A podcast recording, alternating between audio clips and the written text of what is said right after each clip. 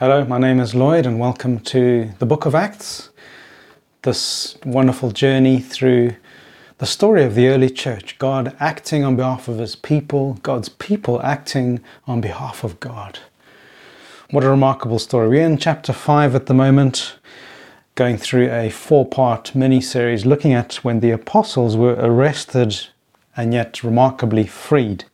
Today is part 2 and this is looking at verses 21b to 26 in chapter 5. Let's read it out.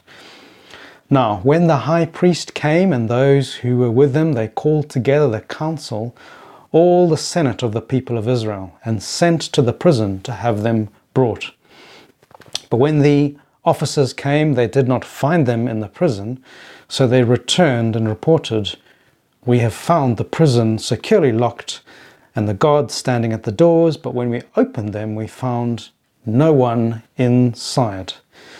Now, when the captain of the temple and the chief priests heard these words, they were greatly perplexed about them, wondering what this would come to. And someone came and told them, Look, the men whom you put in prison are standing in the temple and teaching the people. Then the captain and the officers went and brought them but not by force, for they were afraid of being stoned by the people. So previously, the apostles had been caught disobeying the religious establishment who had told them, Do not preach in the name of Jesus, do not teach in that name. And they were doing miracles in the name of Jesus instead of listening to these Pharisees and scribes. And they were caught and they were put in prison and god sent an angel broke them out and said just go back and teach in the temple. So the religious rulers had jailed them and before the night is over an angel comes in. And there they are back preaching again. Today we will see a trial beginning as the religious rulers try to take charge of a situation that's getting out of control. They try to contain the early church who is obeying God instead of man. So we see here how the high priests came and they they they brought together a group of people and they said, let's bring in the, the prisoners. Um, they bring in the, the, the, the senate of all the people. They're sent to the prison to have them brought. And everyone's getting happy and excited. There's going to be a trial. The Pharisees, the scribes and Pharisees are going to win. But the events of last night happened so silently that even the prison guards themselves were not aware. So, no wonder the Sadducees, who thought it was all buttoned up, that there was an easy day ahead of them today, they had a big surprise awaiting them.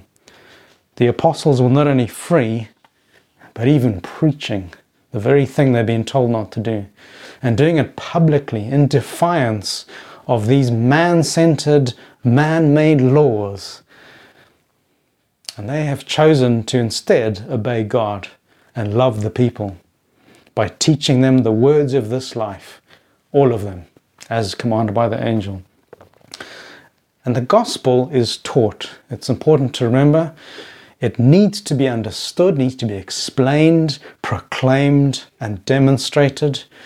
If we just do good things, if we just do gooders and we try to hint and let people make sense of our deeds on their own, we're not being very loving. We're almost being deceitful, hiding our true intent, hiding our deepest longings, our deepest allegiance, our truest and greatest treasure. No. These apostles were sent to teach and to do so to the people. And we need to teach people to obey God. we need them to, to be in a ongoing relationship with God.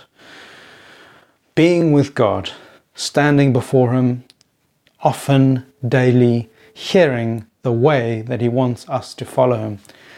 And that's what teaching is about explaining what God requires, teaching people to obey God's commands in this life, helping them into that relationship. What does that mean in real life? practically, what does it mean today? How do we obey God's commandments? That's what teaching is about. Taking the doctrines of God and making them real to people.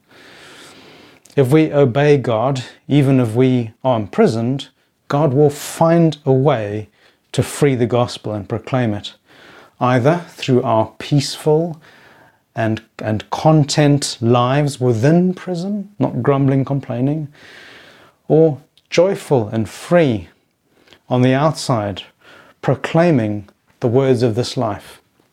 God can use either circumstances. So be content wherever God leads you to be. If we obey God, we will find we are a step ahead of the worldly church who still have to bring together their committees to decide on how to oppose God and obstruct his ways. And it says, yeah, when the officers came, they did not find them in prison. They went to look for the apostles. And they re- re- returned with this report. We found the prison securely locked, so everything's perfect on the outside, but on the inside, there is no one. It is empty. No one inside. And this could have been Hollywood. The religious leaders who have refused to listen or obey God and have long since stopped following His lead for if they had, they would have been on the other side of this embarrassing story. Instead, they are confused and absolutely lost for an explanation. And now, instead, with another miracle on their hands that they have to work through and they have to oppose, one which they themselves have no explanation for because it's their prison, it's their guards, it's their charges that they've, they've, they've raised against the, the apostles. They are the ones unhappy with God and His work, His miracles. And now they need to get their heads around an unexplainable event, all in their backyard.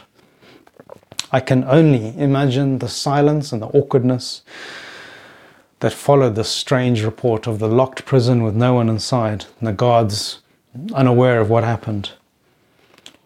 What could they say? What could they do? They did not believe in God. They didn't have a category. They didn't believe in the living God. They couldn't say, Praise God. They did not believe in miracles. They, they couldn't acknowledge what had just happened.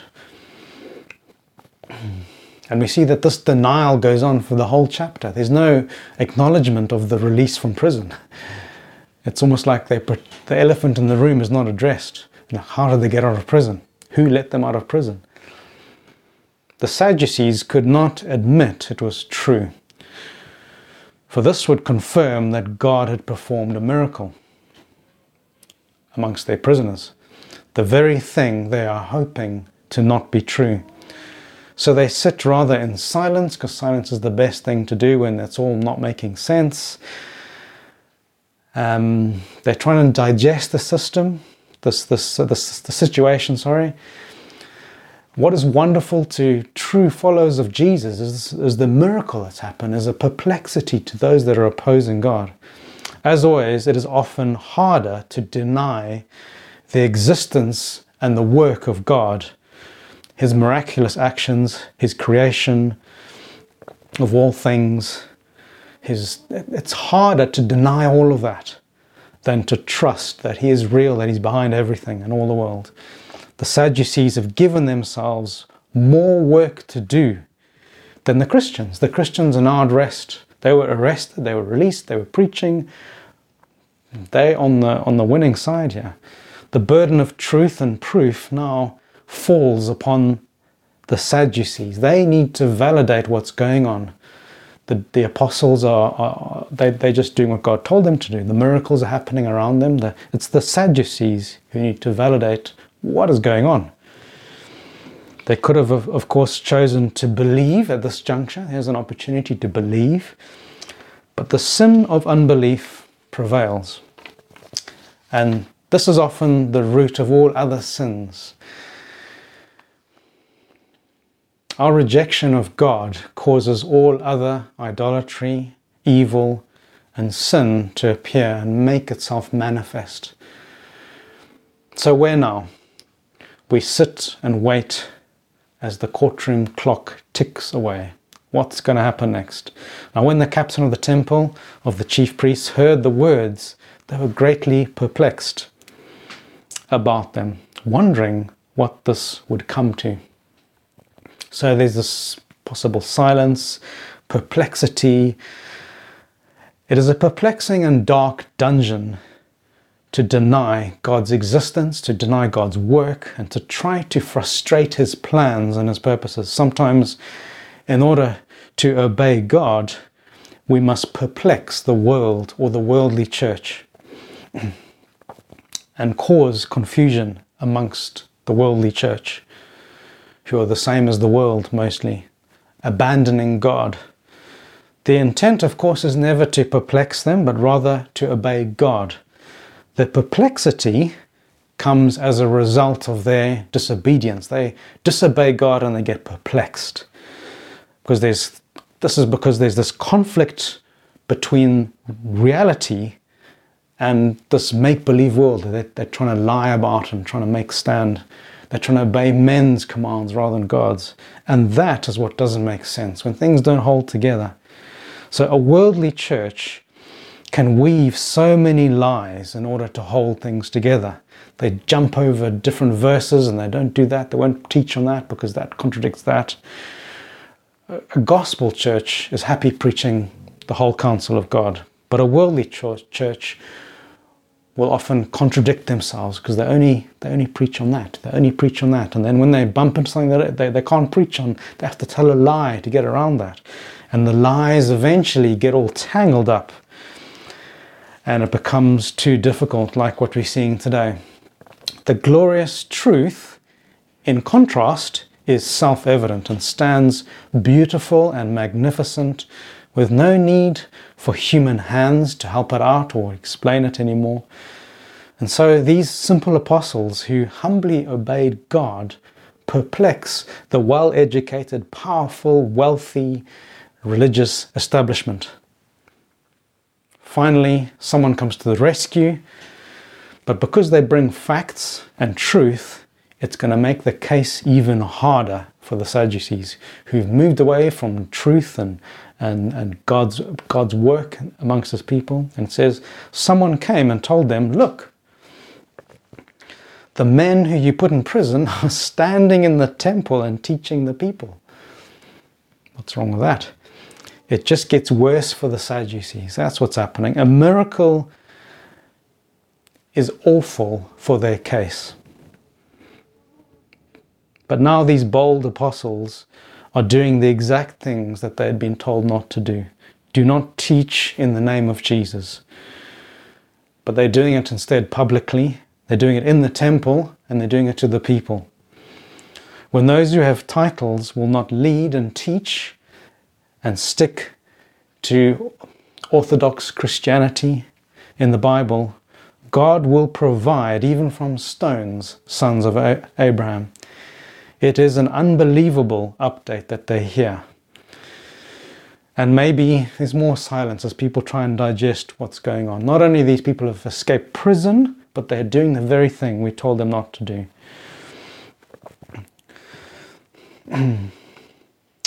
there is this great horror as this act of obedience to God sinks in. These guys have obeyed God, not men. And these guys, the Sadducees, can do nothing about. I think at this point, a large number of the Sanhedrin are just wishing they had never tangled with God. Maybe they're wishing they hadn't woken up that day and just slept in and missed all this, all these committee meetings. How they wish they had not tangled with God's people. The apostles quietly obey God, but this causes frustration and perplexity for these jealous Sadducees. Similar to how the Old Testament King Saul, um, his rule fell because of jealousy. He was jealousy. He was jealous because the, the woman sang over David, you know, Saul has killed his thousands, David has 10,000. That made him jealous. And from that point onwards, his rule began to, to, to drain away his authority as he just dwelt in jealousy and bitterness at this rising anointed king, this, this, this David, who would one day be the greatest king that Israel has ever known. And so this religious establishment is going to tear itself apart in the same way as they, they, they dwell in jealousy, jealous of God's glory. That God is getting the glory, sorry. So it says the captain with the officers went and brought them, but now not with force, for they were afraid of being stoned by the people. How the tables have turned, but still jealousy, pride will not be satisfied, and the Sadducees must dig further still. The same Sanhedrin that we encountered in chapter 4, who made an absolute shambles of the miracle of the lame beggar that was healed, now must attempt again to sort out their own mess. Sometimes, if we just get on with gospel work, our opposition falls under its own weight. They, they trip into their own traps that they've set for, for other people. So the Sanhedrin is reduced in authority they can't even force their prisoners to come to the courtroom to appear before them. They need to ask and plead with them, please will you come? We're not going to take them by force. We're scared of the people, the people on their sides. And these apostles come. Along with that, they, they humbly obey they, they could have they could have resisted, they could have performed another miracle and said, We're not coming, but they didn't want to overplay themselves. They just came along with the captain of the guard to this courtroom, even though they'd just been released from prison. They probably they were probably given the green light by the Holy Spirit to say, just go with these the, the captain of the guard, just see what's happening. You're gonna have a chance to testify before them. So everyone in the city is in awe as the news begins to spread amongst the people, the masses, what has just happened? These guys have they were they were publicly put in prison, but they're now publicly teaching. What has happened? So the profile, the authority, the publicity of the gospel and the authenticity of the apostles and their message has just shot up amongst the people. And that of the Sadducees, in contrast, has sunk lower and lower, and the authority is draining away just like David's kingdom grew stronger as Saul's shriveled away. So, are you opposing God's work in your church or even in your own life or in other people's lives? Beware of the perplexity, beware of the darkness of disobedience, and come back to Jesus, into his blazing and beautiful magnificent light today. If you've never followed Jesus, but have been amazed by how he delivers and redeems his people through the story, would you repent and turn away from your sin today? Would you believe in your heart that Jesus is Lord of all, that he is the Savior? Would you receive forgiveness from him? Would you walk in the new life that God has called you to and that he has for you? Amen.